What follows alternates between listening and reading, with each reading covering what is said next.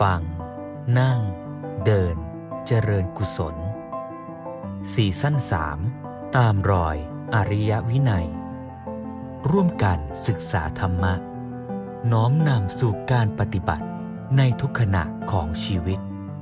เพื่อพัฒนาภายในแห่งตนและสังคมส่วนรวม ขึ้นเดือนตุลาเดือนสุดท้ายของพรรษาแล้วนะโยมนะ ใครตั้งใจไว้ว่าพรรษานี้เราจะทำอะไร ก็กลับมาตรวจสอบตัวเองนะแล้วก็ลงมือทำวันนี้เรายังอยู่ในหัวข้อเรื่องเกี่ยวกับความรัก ซึ่งก็เป็น เป็นเรื่องหนึ่งที่ยกมาฟังมาเรียนรู้ร่วมกันในช่วงที่เราพูดกันในหัวข้อสุขภาวะองค์รวม แนวพุทธ ชี้ชวนให้เห็นว่าการจะสร้างสุขภาวะสุขภาพที่ดีเนี่ยไม่ได้หมายถึงเฉพาะสุขภาพร่างกาย แต่ว่าสุขภาวะองค์รวมเนี่ยก็รวมถึงสภาวะจิตใจที่ดีงามด้วย ซึ่งใจที่ดีงามก็มีความสุขเป็นเป็นปัจจัยเป็นลักษณะอย่างหนึ่งนะแต่เราก็ชวนกันให้เห็นว่าคำว่าสุขเนี่ยมันก็มีความหมายหลากหลายเนาะสุขดีก็มีสุขไม่ดีก็มีรักที่ดีก็มีรักที่ไม่ดีก็มี แล้วความรักมันจะมาส่งต่อให้เกิดเป็นความสุขได้อย่างไร ก่อนหน้านี้เราเคยฟังธรรมบรรยาย ในหัวข้อเรื่องว่ารักนั้นดีแน่ รักแท้ดีกว่าแล้วก็รักก็ต้องมากับความรู้ ก็ชวนให้เห็นว่า ความรักนี่ดีก็มีไม่ดีก็มี แล้วต่อให้เป็นรักที่ดีก็ต้องมีความรู้ประกอบด้วยนะใช่ไหมฮะรักที่ดีรักที่ไม่ดีเนี่ย เราฟังกันไปอาทิตย์แรกเนี่ย รักที่ไม่ดีเรียกว่าสิเนหา รักที่ดีเรียกว่าเมตตา ใช่ไหมถ้ารักแบบสิเนหาก็คือรักหวังจะได้ รักสนองตันหาอยากให้เขาเป็นอย่างที่ใจเราต้องการ เลี้ยงลูกก็อยากให้ลูกเป็นอย่างใจ ปลูกต้นไม้ต้นไม้ต้องเป็นอย่างใจนะมีแฟนมีคนรักคนรักต้องเป็นอย่างใจ ฉันจึงจะสุข มันก็มันก็ดีนะในแง่ที่ว่าดีกว่าเกลียดกัน แต่ว่าถึงแม้ว่าจะรักกันก็จริง แต่รักแบบ ยึดครองอยากได้มา ก็จะเป็นปัจจัยนำไปสู่ความทุกข์นำไปสู่ปัญหาในที่สุด เราก็ชวนกันพัฒนาว่าจากรักสิเนหา ซึ่งก็ดีอะดีกว่าเกลียด แต่พัฒนาต่อไปอีกว่าจากรักสิเนหาไปเป็นรักแบบเมตตา รักแบบเมตตาก็ชวนขยายต่อไปอีกว่าไม่ใช่รักเฉพาะคนใดคนหนึ่ง ไม่ได้รักเฉพาะคนที่ทำดีต่อเรา แต่ว่าเรารักขยายไปสู่ทุกผู้ทุกคน ขยายไปสู่สรรพสัตว์สรรพชีวิต แล้วก็ฝึกแม้แต่รัก คนที่เคยทำไม่ดีกับเรา หรือว่าเป็นปฏิปักษ์ต่อกัน นี่ก็เรียกว่า ฝึกพัฒนาความรักออกไปนะแล้วคราวที่แล้วก็ฟังธรรมะต่ออีกว่า ความรักอย่างเดียวไม่พอนะ ต้องประกอบด้วยความรู้ด้วย จะมีความรักที่แสดงออกมาเป็นลักษณะในจิตใจของเรา ในท่าทีเมตตาก็ตาม กรุณาก็ตามมุทิตาก็ตามในสถานการณ์ต่าง ๆ นั้น ก็จะต้องมีปัญญา ที่รู้เหตุรู้ผล รู้หลักการหลักธรรม เป็นพื้นฐานด้วย เมื่อไรก็ตามที่ความรักนั้นมันจะล่วงเกินละเมิด หลักเกณฑ์หลักการ ความเจ็บป่วยเป็นไปตามธรรมชาติ เราจะรักแค่ไหนสุดท้าย ธรรมชาติก็คือต้องจากลา ล้มตาย แยกทางกันไป อย่างนี้ก็เป็นธรรมชาติ เราจะเอาความรักไปอยู่เหนือความจริงตามธรรมชาติไม่ได้ ก็ต้องวางใจอุเบกขาให้เป็น แล้วก็ต้องรักอย่างประกอบด้วยปัญญาด้วยนะคราวนี้ ก็ฝึกมาเป็นขั้นๆนะโยมนะอย่างว่า รักสิเนหาดีกว่าเกลียด รักแบบเมตตาดีกว่าสิเนหา รักเมตตาไม่ใช่เฉพาะบุคคล แต่ขยายให้กว้างออกไป แล้วไม่ว่าจะรักเมตตายังไง ก็ต้องประกอบด้วยปัญญาด้วยนะ รู้เหตุรู้ผลใช่ไหมฮะหรือว่า แม้ว่าเรารักอย่างที่อัตถกถายกตัวอย่างรักแมวอยากช่วยแมว แต่ไม่รู้จะช่วยยังไง แมวไม่สบาย รักษาไปรักษามาแมวตายเพราะฉะนั้นก็ต้องประกอบด้วยปัญญาอีก รักลูกอยากให้ลูก เติบโตดีต้องมีปัญญาประกอบนี่รักต้องมาคู่กับความรู้อันนี้วันนี้รักจะมาโยงต่อความสุขแหละ ถ้าเป็นซีรีส์นี่ก็เรียกว่า จะมาบรรจบเข้ากับแกนเรื่องหลักแล้วนะ แวะไปพูดเรื่องความรักมาสองอาทิตย์ วันนี้เนี่ยรักจะมาประกอบกับความสุขแหมในถ้าเกิดว่ามองกันดีๆ นี่ซีรีส์ปีนี้นี่ก็ เรื่องราวหลากหลาย หลายอัธรสนะโยมนะนะว่ากันมาตั้งแต่ต้นปีนี่ มีทั้งเรื่องการศึกษา มีทั้งเรื่องการปกครองโอ้โหการต่อสู้ขัดแย้งนี่ก็อีกอัตรสหนึ่งนะแล้วก็มาช่วงกลางๆ ก็เศรษฐศาสตร์แนวพุทธทรัพยากรการทำงานนะแล้วก็มาช่วงเข้าพรรษาก็มาดูเรื่องสุขภาวะองค์รวมนะทั้งเรื่องเจ็บเรื่องป่วยเรื่องแก่เรื่องตาย เรื่องการใช้ชีวิตเรื่องครอบครัว วันนี้จะมาพูดกันเรื่องความสุขแล้วก็โยงมาเรื่องความรักในครอบครัว ถ้าเรามีครอบครัวที่อบอุ่นนะไม่ว่าจะเป็นคู่ครองพ่อแม่ลูก มันก็จะเป็นรากฐานของความสุขที่สำคัญในชีวิตและในสังคมด้วยนั้นทั้งหมดเนี่ยในซีรีส์นี้เนี่ยแม้ว่าแหมเรื่องราวจะหลากหลาย มีมากอัธรสแต่ทั้งหมดเนี่ยมันสรุปรวมเป็นใจความเดียวกันเลยนะโยมนะ ก็คือว่าเรากำลังจะพัฒนาตัวเรา ให้ตัวเราเนี่ยมีความพร้อม มีสมาธิมีจิตใจมีปัญญาที่ดี มีพฤติกรรมที่ดี แล้วเราจะกลับมามองสังคม ตั้งแต่ครอบครัว คนรอบข้างที่ทำงาน บนท้องถนน สังคมประเทศและโลก แล้วเราจะช่วยกันทำยังไงดี จะจัดตั้งวางระบบสังคมแบบไหนล่ะ ที่จะทำให้เกิดการศึกษาที่ดี ให้เกิดระบบการปกครองที่ดี ให้เกิดระบบเศรษฐกิจที่ดี ให้เกิดสุขภาวะองค์รวม ที่ดีหมายความว่า ไม่ใช่แค่สุขภาพดีแข็งแรงไม่ป่วย แต่มีสุขภาวะที่ดีที่จะเอื้อให้ชีวิตเรามีความพร้อม มีศักยภาพที่จะได้พัฒนา ตัวเราเองไปสู่ความเป็นอริยะ ที่เรียกว่าอริยะบุคคล แล้วเราก็จะได้พัฒนาร่วมกันสร้างสรรค์สังคม ให้มีอารยธรรมที่ดีแท้ นี่เป็นหัวข้อ เป็นบทสรุปใหญ่ที่เราฟังทำกันมาโดยตลอดทั้งปีนี้เอาละเพราะฉะนั้นวันนี้ก็จะได้มาชวนกันฟังเรื่องความสุขที่จะมาประสานกับความรักนะธรรมบรรยายของหลวงพ่อสมเด็จพระพุทธโฆษาจารย์ หัวข้อชื่อเรื่องว่าสุขที่สมานประสานกับรักที่แท้ ชวนโยมได้ตั้งใจสดับรับฟังด้วยกันนะโยมนะเชิญจ้ะ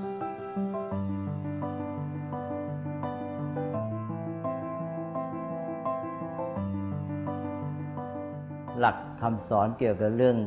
หน้าที่การปฏิบัติต่อการในชีวิตครอบครัวเนี่ยมีมากนะพระพุทธเจ้าก็ตรัสไว้เริ่มตั้งแต่หน้าที่ต่อกันระหว่างสามีพัญญาตามหลักทิศหกฝ่ายละห้านะแล้วก็มีธรรมะอื่น ๆ ซึ่งเป็นเรื่องลึกเข้าไปในจิตใจ คือว่าไปแล้วมันก็มีเรื่องหน้าที่ปฏิบัติต่อกันที่ภายนอก แล้วก็ สิ่งที่สำคัญก็คือต้องมาจากฐานภายในใจ ที่เราจะประพฤติปฏิบัติแสดงออกมาภายนอกได้ดี มีความมั่นคงจริงใจก็จะเกิดจากคุณธรรมในใจนี่คุณธรรมในใจก็มีอีกเยอะนะคือนอกจากพฤติกรรมมันก็ออกไปในจิตใจจิตใจ แล้วก็เรื่องความรู้ความเข้าใจเรื่องปัญญา ถ้าพร้อมสามด้านมาใดก็เรียกว่าครบ คือต้องหนึ่งพฤติกรรมแสดงออกสองมาจากฐานในจิตใจ ที่มีความรักมีคุณธรรม มีความจริงใจแล้วก็สามก็ปัญญาความรู้ความเข้าใจทีนี้วันนี้ก็เลยอยากจะยกธรรมะที่พูดกันบ่อยๆมาย้ำสำหรับชีวิตคู่ครอง เรียกว่าหลักการครองเรือน แล้วเราก็รู้จักกันมาก คุณแก้วตาก็อาจจะฟังแล้วหรือจำได้แล้วด้วยซ้ำทีนี้วันนี้ก็เอามาทวนกัน ธรรมะหลักนี้เรียกว่าคารวะสธรรมเพราะธรรมะสำหรับคารวะหรือธรรมะสำหรับการครองเรือน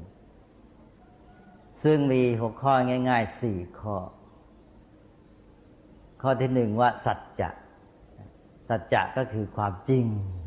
ภาษาไทยก็ใช้ตามภาษาบาลีไปแล้วสัจจะ ความจริงเนี่ย ก็มีจริงง่าย ๆ ก็จริงใจเนี่ยเริ่มต้น คนเรานี่จะมีความสัมพันธ์อยู่กัน ไม่ว่าจะเป็นคนใกล้ชิดหรือห่างไกลเนี่ยหลักสำคัญข้อแรกก็มีความจริงใจ ถ้าขาดความจริงใจสักอย่างเดียวแล้ว ท่านบอกว่าฐานเสียแล้วหมดเลยคลอนแคลนหมดแล้ว อะไรทุกอย่างไปหมดเนี่ยพอมีความจริงใจอันนี้แล้ว เกิดฐานที่มั่นคงขึ้นมาทันทีจริงใจความซื่อสัตย์ต่อกัน ความรักที่แท้เนี่ยรักก็รักด้วยใจจริง ไม่มีความหลอกลวงเป็นต้น พอมีความจริงใจแล้วต่อมาต่อจากนั้นก็จริงวาจา พูดจริง ไม่โกหกไม่หลอกลวงกัน เสร็จแล้วต่อจากนั้นก็จริงการกระทำเช่นว่าสัญญากันไว้พูดไว้อย่างไรก็ทำตามที่พูด สามอย่างนี้ก็เรียกว่าเป็นสัจจะในการสัมพันธ์ต่อกันที่นับว่าพอสมควรนะเพราะนั้นในพื้นฐานก็ให้มีสัจจะสามอย่างหรือสามด้านเนี้ยจริงใจจริงวาจาและจริงกายกระทำแต่นอกจากจริงใจจริงอะไรต่อกันแล้วมันยังมีสัจจะจริงจังต่อการงานเป็นต้น อันนั้นก็กว้างกว่าไปเช่นการอยู่ครองเรือนนี่มันมีความหมายถึงการที่จะ ทำหน้าที่การงานการปฏิบัติเพื่ออุดมคติเป้าหมายต่าง ๆ เนี่ยสัจจะความจริงจังมุ่งมั่นไปสู่จุดหมายที่เป็นความดีงามเป็นอุดมคติต่างๆเนี่ยอยู่ในสัจจะเหล่านี้เทั้งนั้นซึ่งจะนำมาสู่ความสำเร็จเป็นฐานที่มั่นคง นั้นข้อนี้ท่านก็ยกขึ้นมาเป็นข้อที่หนึ่งสัจจะต่อไปข้อที่สองข้อที่สองเรียกเป็นภาษาบาลีก่อนว่าธรรมะ ธรรมะนี่แปลตามตัวแปลว่าการฝึก คนเรานี่ท่านถือว่าเป็นสัตว์พิเศษ สัตว์พิเศษก็คือว่าฝึกได้ แล้วก็ต้องฝึก ไม่เหมือนสัตว์ชนิดอื่นที่ว่าฝึกไม่ค่อยได้ เรียนรู้ได้น้อย ศึกษาไม่ค่อยได้จำกัดศึกษาได้นิดหน่อยแล้วก็อยู่ได้สัญชาตญาณแต่มนุษย์นี่เราฝึกได้ ศึกษาได้เรียนรู้ได้พัฒนาได้ พอฝึกได้แล้วเราก็เลย ฝึกยังไงก็ได้อย่างนั้นจนกระทั่งว่ามีชีวิตที่ท่านเรียกว่าเป็นผู้ประเสริฐนั้นทางพุทธศาสนาจึงให้หลักเราไว้ว่า มนุษย์เป็นสัตว์ที่ประเสริฐได้โดยการฝึกนะ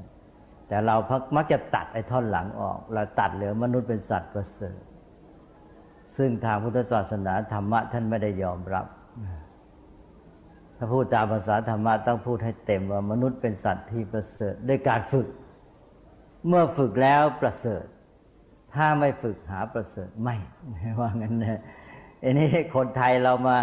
เอาแค่ว่ามนุษย์เป็นสัตว์ประเสริฐ อย่างนี้แย่เราก็เลยนึกว่าเราประเสริฐแล้วก็เลยไม่ฝึก อย่างนี้ก็เลยไม่ต้องประเสริฐกัน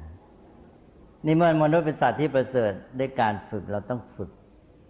คนเราต้องฝึกเรื่อย เราต้องมีประสบการณ์ใหม่ เราต้องเจอสถานการณ์ใหม่ เราจะทำชีวิตของเราให้อยู่ด้วยดี อยู่รอดดำเนินไปด้วยความสำเร็จ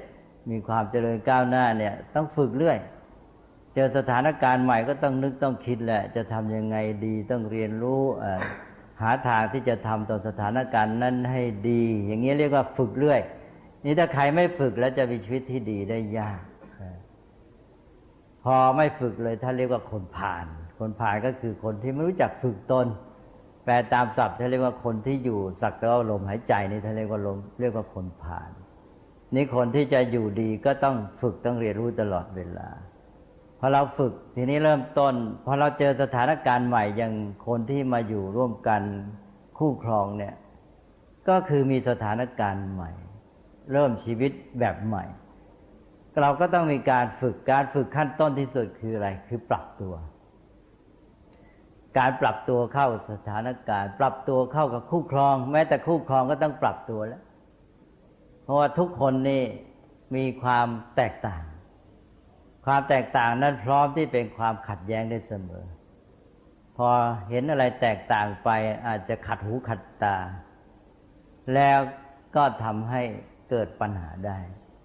แต่ถ้าคนที่ฝึกตนเองไม่เป็นไร เราจะเรียนรู้เราจะฝึกเราจะหัดเพื่ออยู่ร่วมกันได้ดี ก็ต้องปรับตัวปรับใจเข้าหากัน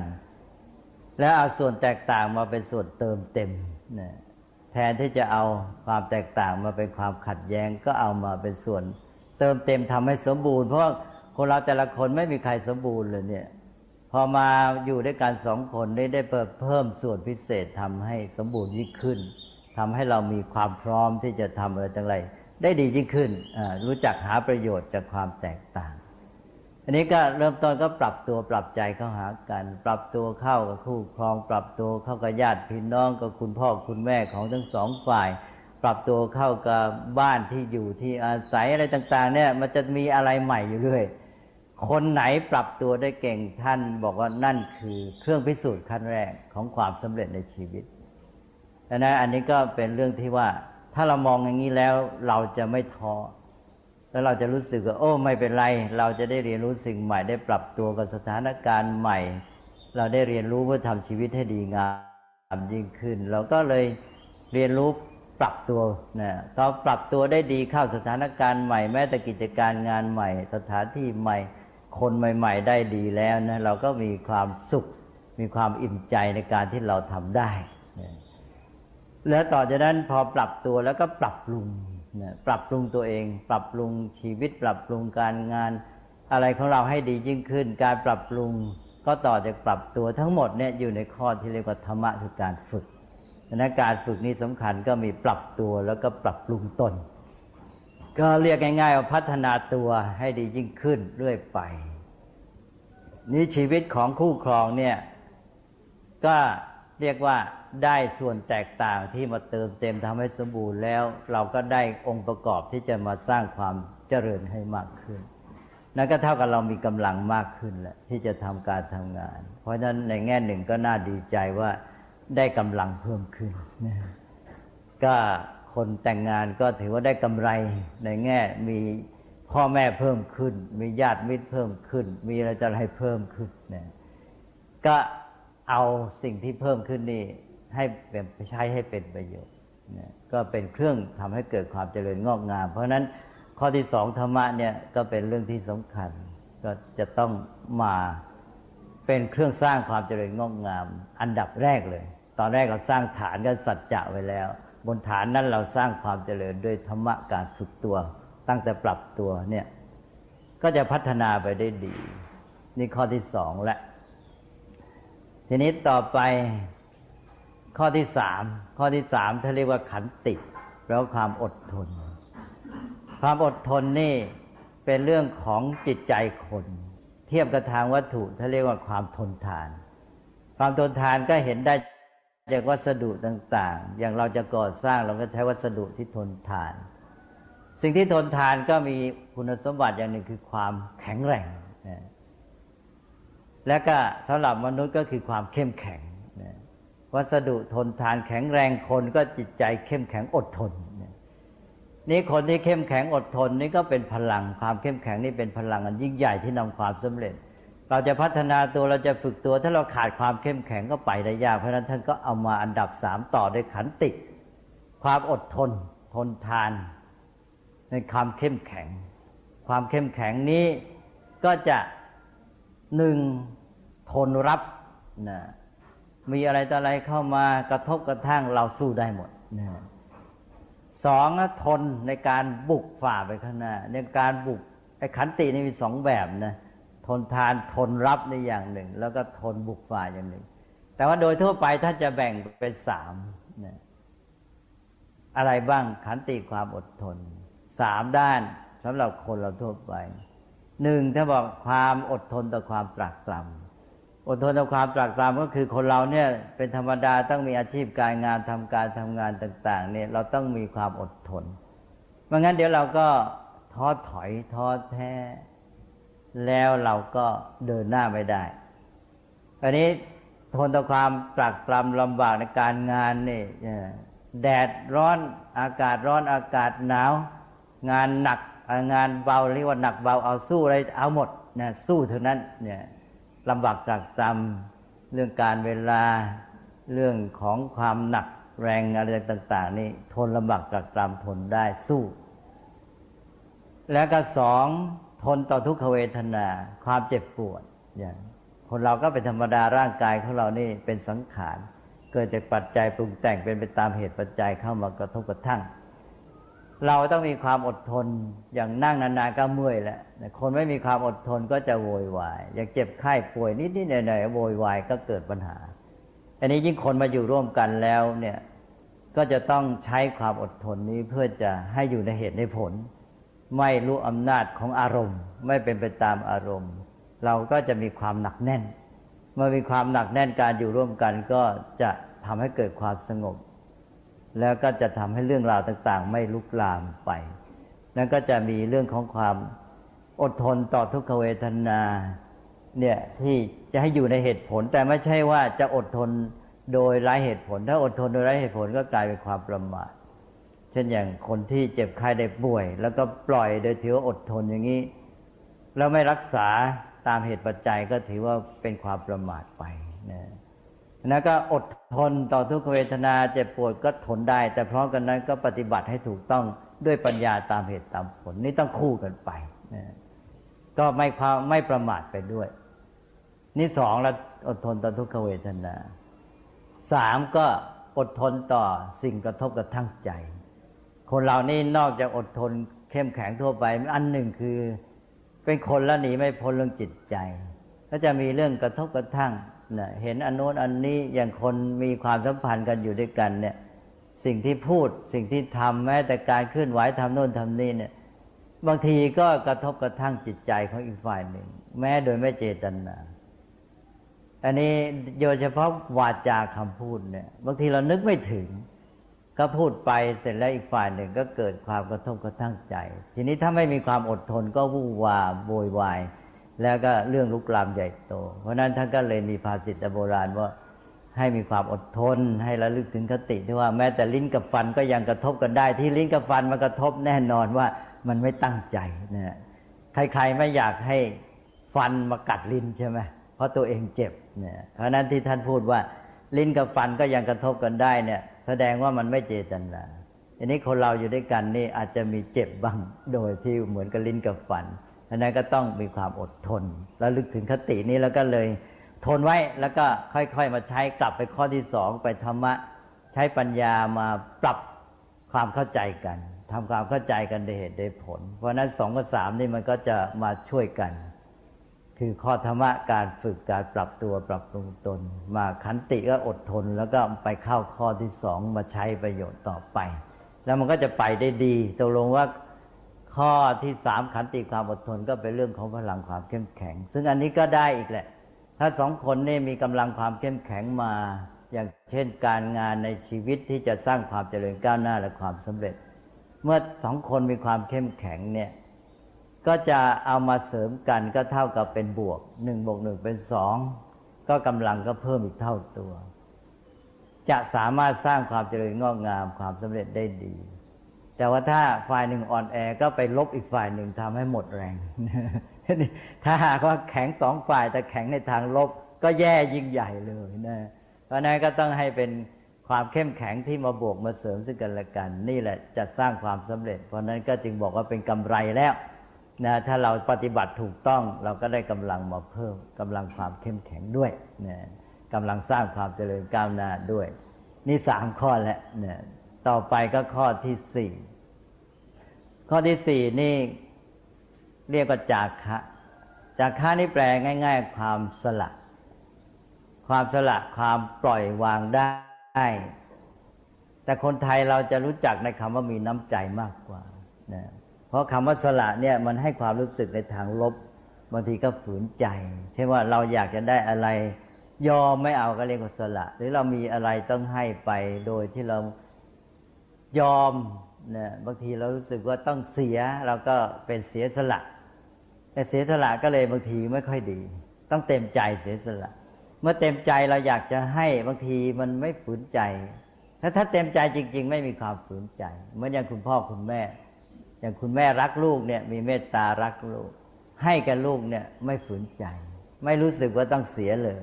แต่ถ้าเรามีความเสียดายเราไม่รักเขาต้องให้นี่ฝืนใจเราต้องเสียสละ พอว่ามีความรักขึ้นมาก็เป็นการเต็มใจให้ ให้ได้ความสุข แล้วพอเห็นเขามีความสุข จากการที่เราให้ ตัวเองก็ยิ่งมีความสุข ความรักที่แท้ก็เป็นอย่างเงี้ยก็อยู่ที่ความหมายที่เคยพูดบ่อย ๆ ความรักมีสองอย่างนะหนึ่งความรักที่เกิดจากการที่ชอบใจอยากได้เขามาทำให้เรามีความสุข เราจะต้องได้จากเขามาทำให้เราเป็นสุขเราจึงจะ มีความสุขได้นะก็คือรักที่จะได้จะเอานะทีนี้รักอีกอย่างหนึ่งก็คือ รักที่อยากเห็นเขาเป็นสุข รักอันที่หนึ่งย้ำอีกทีว่า รักที่อยากได้เขามาทำให้เราเป็นสุขนะชอบใจว่าเออถ้าได้สิ่งนี้ได้คนนี้มาแล้วเราจะมีความสุข รักอย่างนี้อย่างหนึ่ง ทีนี้รักอีกแบบก็คือ รักอยากเห็นเขาเป็นสุข อย่างคุณพ่อคุณแม่ในแน่นอนมีความรักแบบที่สอง คือความรักที่อยากเห็นเขาเป็นสุข พอพ่อแม่รักลูกก็อยากเห็นลูกมีความสุข อะไรจะทำให้ลูกมีความสุขได้ก็เต็มใจทำทีนี้ไอ้ความสุขจะเกิดขึ้นได้ต่อเมื่อเห็นลูกเป็นสุขทำไงทีนี้ ความสุขของตัวเองก็เลยต้องไปอาศัยลูกเลยทีเนี้ยก็เลยว่าลูกจะมีความสุขได้ยังไง เช่นว่ามีของนี้ลูกได้สิ่งนี้ แม้แต่ลูกบอกว่าฉันอยากได้นี่ แม่ก็มีของนี้แม่ก็อยากจะได้เหมือนกัน แต่ว่า ลูกบอกว่าอยากได้ แม่ต้องยอมให้พอแม่ให้ แต่ว่าพ่อแม่รักลูกอยากเห็นลูกเป็นสุข แม่อยากเห็นลูกเป็นสุขอันนี้มันก็เลยมาลบเอาไอ้ความรู้สึกเสียหรือเสียดายหรืออยากได้ของแม่เนี่ยหมดไป ก็อยากเห็นลูกเป็นสุขก็เลยให้ลูกได้พอให้ลูกได้ก็เห็นลูกเป็นสุข พ่อแม่ก็มีความสุขด้วย เพราะนั้นการรักแบบที่สองเนี่ยเป็นรักแท้ คือรักที่อยากเห็นเขาเป็นสุข เพราะนั้นเมื่ออยากให้เขาเป็นสุขเราก็ทำอะไรต่ออะไรได้ เพื่อให้เขาเป็นสุข แล้วเราก็เป็นสุขจากการที่เห็นเขาเป็นสุขนั้น ความรักอย่างที่สองเนี่ยจะทำให้เรามีข้อจากคะคือความสละที่แท้ได้ได้ซึ่งเรียกว่าความมีน้ำใจ คนไทยนี่เราได้ฝึกกันมากในข้อนี้จนกระทั่งความสละเนี่ยเป็นเรื่องของการให้ได้เต็มใจ เมื่อให้ได้เต็มใจต้องการให้ทำให้เขาเป็นสุข เราก็เรียกว่ามีน้ำใจ นี่คู่ครองนี่สำคัญมากจะต้องมีอันนี้ก็คือว่า ต้องมีความรักแท้ความอยากให้เขาเป็นสุข มีน้ำใจต่อเขา นึกถึงว่า เออทำไงจะให้เขาเป็นสุขอยากให้เขาเป็นสุข ถ้าเรานึกอย่างนี้อยู่เรื่อยเนี่ย มันจะเกิดความสัมพันธ์ที่ดีงามแม้โดยไม่รู้ตัว แต่ถ้าเรานึกถึงแต่ความสุขของเราเนี่ยเราได้เรามีเขาแล้วเราจะมีความสุขบางทีมันกลายเป็นการเรียกร้องเมื่อเป็นการเรียกร้องกันต่อไปก็จะเกิดปัญหา ความทุกข์ความขัดแย้งก็ไม่ได้ตามใจตัวก็ยุ่งเลย นี่ถ้าหากว่าเรามีความรักอยากให้เขาเป็นสุข อยากเห็นเขาเป็นสุข นึกทำไงน้อยจะทำให้เขาเป็นสุขได้ ถ้าคู่ครองนึกต่อกันอย่างเงี้ยสบายใจได้เลย มีความเจริญมั่นคง ทั้งสองฝ่ายก็มีความซาบซึ้งในน้ำใจของกันและกัน แล้วก็พยายามทำกันและกันให้มีความสุขนะนึกถึงเขานึกถึงจะทำโน่นทำนี่แม้แต่ในชีวิตประจำวันนะฝ่ายหนึ่งถ้าอยู่บ้าน นึกถึงอีกฝ่ายหนึ่งจะกลับมาบ้านแล้วเขาคงจะเหน็ดเหนื่อยนะ อะไรต่ออะไรเตรียมทำไงต้อนรับทำให้เขาเป็นสุขได้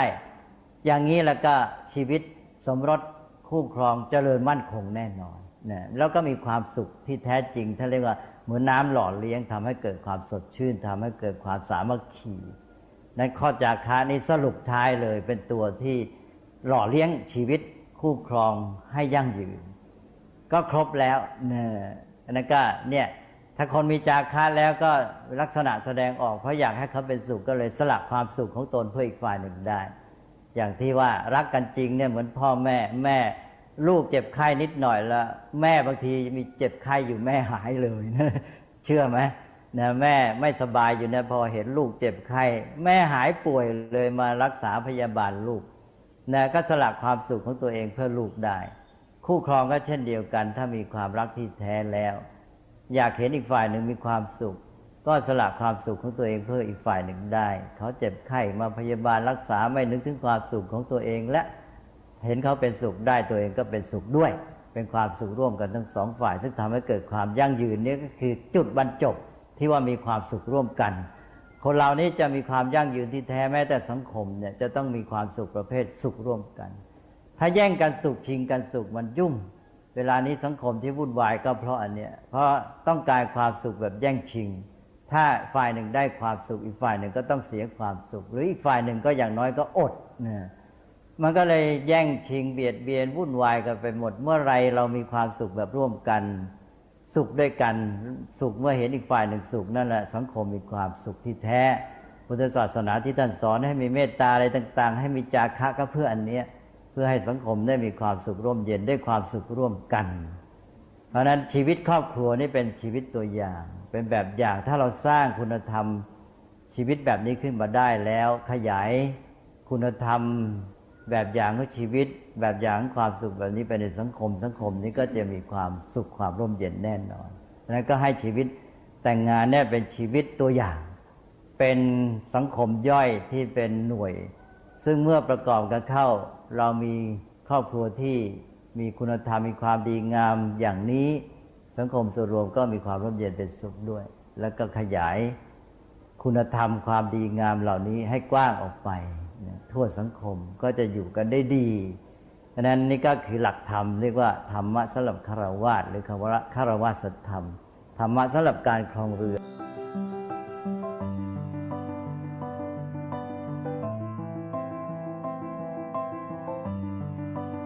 ที่จบไปนั้นก็เป็นช่วงหนึ่ง นะของธรรมบรรยาย เรื่องสุขที่สมานประสานกับรักที่แท้นะก็ชวนให้เห็นว่าจากความรักที่เป็นความรู้สึกในจิตใจของเรานะก็จะแสดงออกมาสู่การ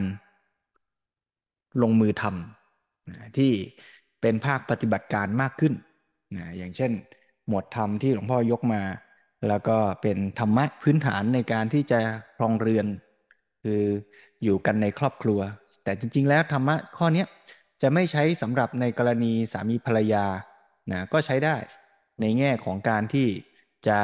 อยู่กันในสังคมในที่ทำงาน หรือแม้แต่ในประเทศในโลกนะก็เอาหลักธรรมสี่ข้อนี้หลักปฏิบัติสี่ข้อนี้มาใช้ได้นะฮะทบทวนอีกทีหนึ่งนะอันแรกก็คือ สัจจะนะซึ่งก็มีความหมายทั้งการจริงใจ จริงวาจา จริงการกระทำ กระทำด้วยความจริงใจน้ำใสใจจริง เจตนาดีต่อกันประการที่สองก็คือธรรมะฝึกตนนี่ก็เป็นคำใหญ่ที่หลวงพ่อสมเด็จเน้นย้ำบ่อยๆนะฮะธรรมะการฝึกการศึกษา การพัฒนาตนเองอยู่เสมอ แล้วก็เป็นการพัฒนาในลักษณะที่เราพร้อมที่จะรับกับสถานการณ์นะไม่ว่าผู้คนรอบข้างจะคิดต่างจากเราจะมีประสบการณ์มีความ เข้าใจที่แตกต่างหลากหลายกัน เราก็มาฝึกที่จะอยู่ร่วมกันถ้าเราฝึกที่จะอยู่ร่วมกัน เอาสังคมเป็นใหญ่ มันก็พอไปกันได้ แต่ถ้าเราตั้งใจจะเอาตัวเราเป็นใหญ่ ใครจะเป็นยังไงช่างเขา เอาตัวเราเป็นที่ตั้ง อย่างนี้โอกาสที่จะอยู่ร่วมกันได้ไปกันดีก็คงยากนะใช่ไหมเพราะฉะนั้นอันนี้ก็เป็นพื้นฐานที่สำคัญ ส่วนจะฝึกกันไปได้แค่ไหน จะปรับเข้าหากันได้มากน้อยแค่ไหนก็ว่ากันเถอะนะอันนี้ทั้งในครอบครัวก็จำเป็นในที่ทำงานที่มีความคิดเห็นแตกต่างกันก็จำเป็น หรือแม้แต่ในประเทศนะซึ่งแต่ละคนนะสมมุติว่าเอาละทุกคนมีความจริงใจตั้งใจอยากจะให้ประเทศนี้ดี แต่ว่าดีของแต่ละคนประสบการณ์ของแต่ละท่าน ความรู้ก็ต่างกัน ใช่ไหมถ้าเราไม่มาฝึกที่จะรับฟังกัน พัฒนาด้วยกัน มันก็ขัดแย้งกัน เพราะฉะนั้นธรรมะก็เป็นปัจจัยเป็นคุณธรรมที่สำคัญ แล้วมันก็จะออกมาสู่การกระทำแล้วนะ จากใจเราที่เจตนาดี มาเป็นการที่จะรับฟังกัน จะพูดกัน แล้วก็อันไหนเรายังไม่รู้เรายังทำไม่ได้ แล้วก็พยายามฝึกจะธรรมะขันติ ความอดทนอดกลั้น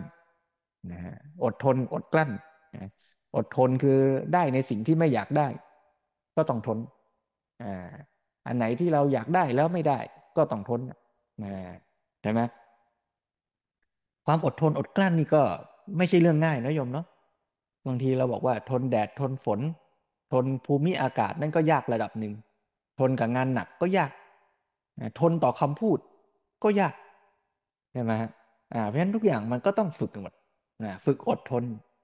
แล้วก็อันสุดท้ายที่หลวงพ่อสมเด็จพูดถึงเมื่อกี้ก็คือจาคะเสียสละความสุขส่วนตนเพื่อความสุขส่วนรวม แต่ว่าถ้าเรารู้สึกว่าเรากับส่วนรวมมันเป็นฝ่ายตรงข้ามกัน มันก็จะเป็นความรู้สึกแบบที่หลวงพ่อบอกว่าเสียสละคือมันต้องสละความสุขของเรา แล้วให้สังคมสุข แต่ถ้าเรามองให้เห็นว่าจริง ๆ เมื่อลูกสุขแม่ก็สุขด้วยนะเมื่อสังคมสุขเราก็สุขด้วย เมื่อคนตรงหน้าสุขเราก็สุขด้วย สุขของเรากับสุขของคนตรงหน้า มันก็เลยเป็นสุขอันเดียวกัน มันก็เลยไม่ต้องสละความสุขของฉันเพื่อให้เธอสุข แต่ฉันทำให้เธอเพราะเราจะได้สุขไปด้วยกัน อย่างนี้เนี่ยเราก็มีความสุขสองชั้น เราสุขด้วยเขาสุขด้วย เพราะฉะนั้นถ้าจะสรุปอย่างนี้นี่อาตมาว่า เราเรียนรู้เรื่องความรักกันมา ไกลพอสมควรแหละโยมนะอย่างที่พูดตอนต้นว่า ตั้งแต่ขั้นแรกคือรักกันก็ดีกว่าเกลียดกัน นะแต่ว่าไปต่ออีกหน่อยก็คือไอ้รักที่ว่านั้นน่ะก็พัฒนาจากรักสิเนหาให้เป็นรักที่เป็นเมตตาหรือถ้าจะขยายให้ครบชุดก็เมตตากรุณามุทิตา ตามแต่สถานการณ์ แต่ว่าปรารถนาดี ไม่ใช่รักอยากครอบครอง ไม่ใช่รักที่จะเอา แต่รักที่จะให้จะช่วยเหลือจะเกื้อกูลจะให้เขาอยู่ในสภาวะที่ดี ตามที่เขาจะเป็นได้ แต่รักอย่างนั้นแม้เป็นรักที่ปรารถนาดี ก็ต้องมีปัญญา มีความรู้ แล้วก็วางท่าทีให้เหมาะ เมื่อไรที่ความรักมันขัดต่อหลักการหลักธรรมก็อุเบกขา เมื่อไรที่รักในท่าทีที่ควรก็ต้องมีปัญญาประกอบว่าแล้วควรจะทำยังไง ความรักนั้นมันจึงจะส่งผลดี แล้วต่อจากนั้นอีกก็คือ รักต้องเป็นรักที่ประสาน ไม่ใช่รักที่จะแย่งชิง ถ้าเป็นความรักความสุข ชนิดที่ฉันต้องได้ เธอไม่ได้ ฉันได้ เธอต้องเสีย ถ้าเธอได้ ฉันก็จะอด อย่างนี้ความรักความสุขแบบนี้ก็จะนำไปสู่การแข่งแย่งแข่งขันแย่งชิง ขัดแย้ง แต่ถ้าเราสามารถสร้างความรักที่ประสานกัน อย่างข้อจาคะที่หลวงพ่อว่าเมื่อกี้นี้ คือเมื่อเรารักเขาจากใจจริง เราก็พร้อมจะทำให้เขา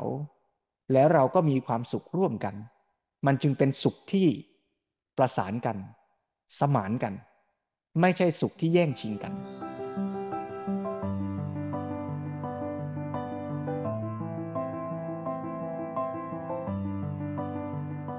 อันนี้เราจะฝึกกันแหละ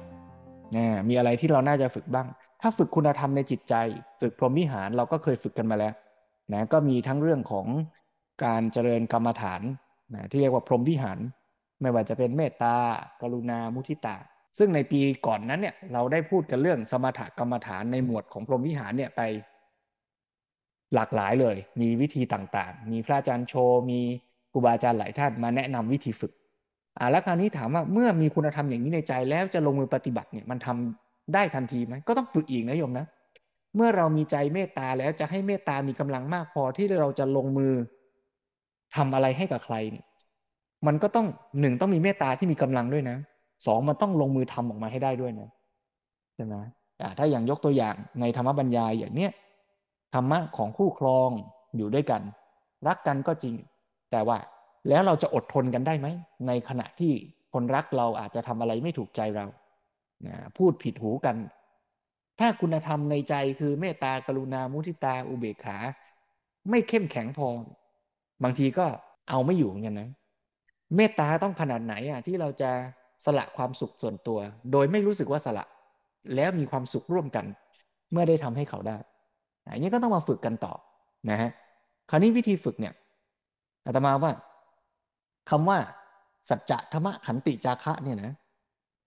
เรายังไม่ต้องไปเจอสถานการณ์จริง เราก็ฝึกซ้อมไว้ก่อนได้ ฝึกซ้อมยังไงโยม อย่างเช่น ขันติเนี่เดี๋ยวเรานั่งสมาธิเนี่ย ต้องใช้ขันติไหมโอ้ใช้เยอะเหมือนกันนะอ่าบางทีนั่งแล้วก็รู้สึก โอ้ มันเบื่อแล้ว เหนื่อยแล้วเมื่อยแล้ว อยากจะเลิก เราก็ยอมตามกิเลสเนี่ย เราก็ไม่ขันติแล้วไง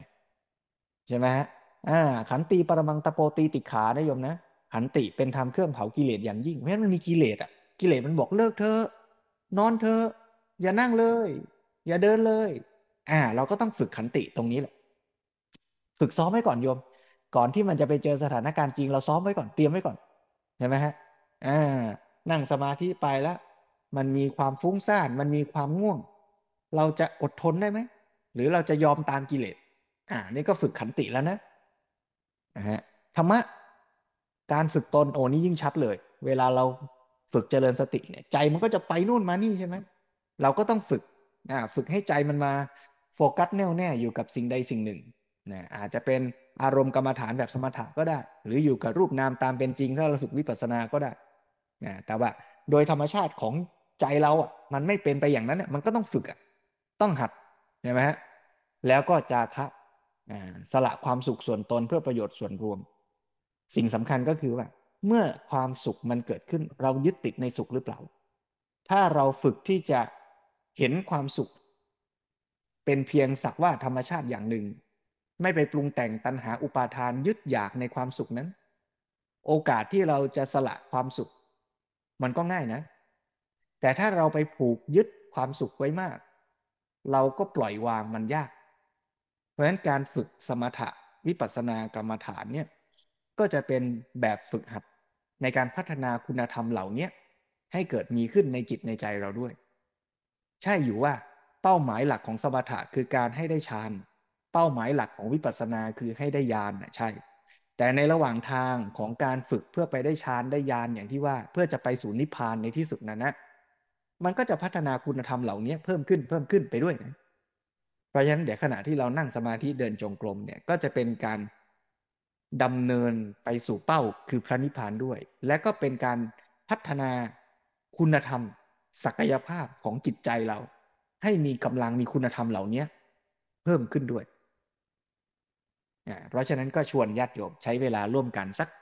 20 นาที ชวนกันที่จะได้ฝึกเจริญสติ แล้วก็พัฒนาคุณธรรมที่ได้ฟังธรรมะมาในวันนี้ ร่วมกัน ขณะที่เรานั่งก็ผ่อนคลายสบายๆ หรือใครจะยืนหรือเดินก็ได้ แล้วก็ตั้งจิตตั้งใจ ให้ใจของเรานั้น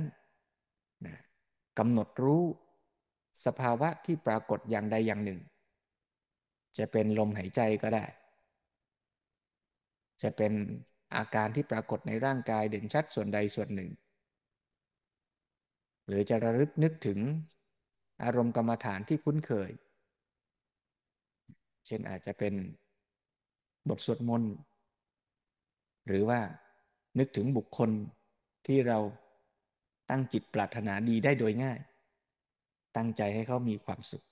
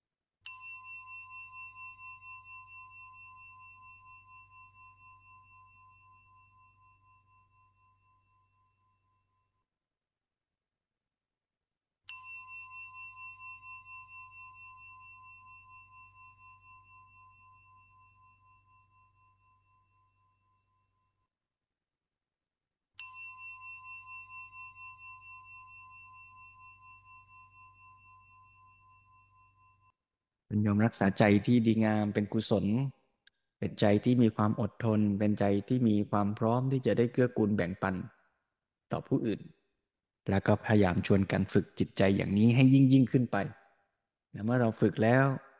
เมื่อเราประสบกับเหตุ เดี๋ยวเราเดินออกไปเจอกับผู้คนเจอกับหมาแมวพรุ่งนี้ไปทำงาน เราก็เอาใจดี ๆ อย่างนี้แหละ ไปอยู่กับผู้คน เป็นใจที่จะ สร้างความรักที่ประสานเชื่อมคนในสังคมเข้าหากัน แล้วก็มีเราเป็นส่วนหนึ่งอยู่ในสังคมนั้น โดยไม่ได้ตั้งท่าทีว่าเรากับผู้คนทั้งหลายเป็นฝั่งตรงข้ามกัน ความรักอย่างนี้ก็จะเป็นพื้นฐานให้เกิดความสุขทั้งในครอบครัวด้วย ในบ้านในที่ทำงาน ในท้องถนนในโลกใบนี้ก็ขอให้ความรักความปรารถนาดีที่เราท่านทั้งหลายได้พัฒนาสร้างขึ้นเนี้ย เป็นปัจจัย ในการทำให้เกิดความสุข ความร่มเย็นสันติสุข ในบ้าน ในโลกใบนี้ ร่วมกัน อ่าน ฟัง นั่ง เดิน เจริญกุศลสี่สั้นสามตามรอยอริยวินัย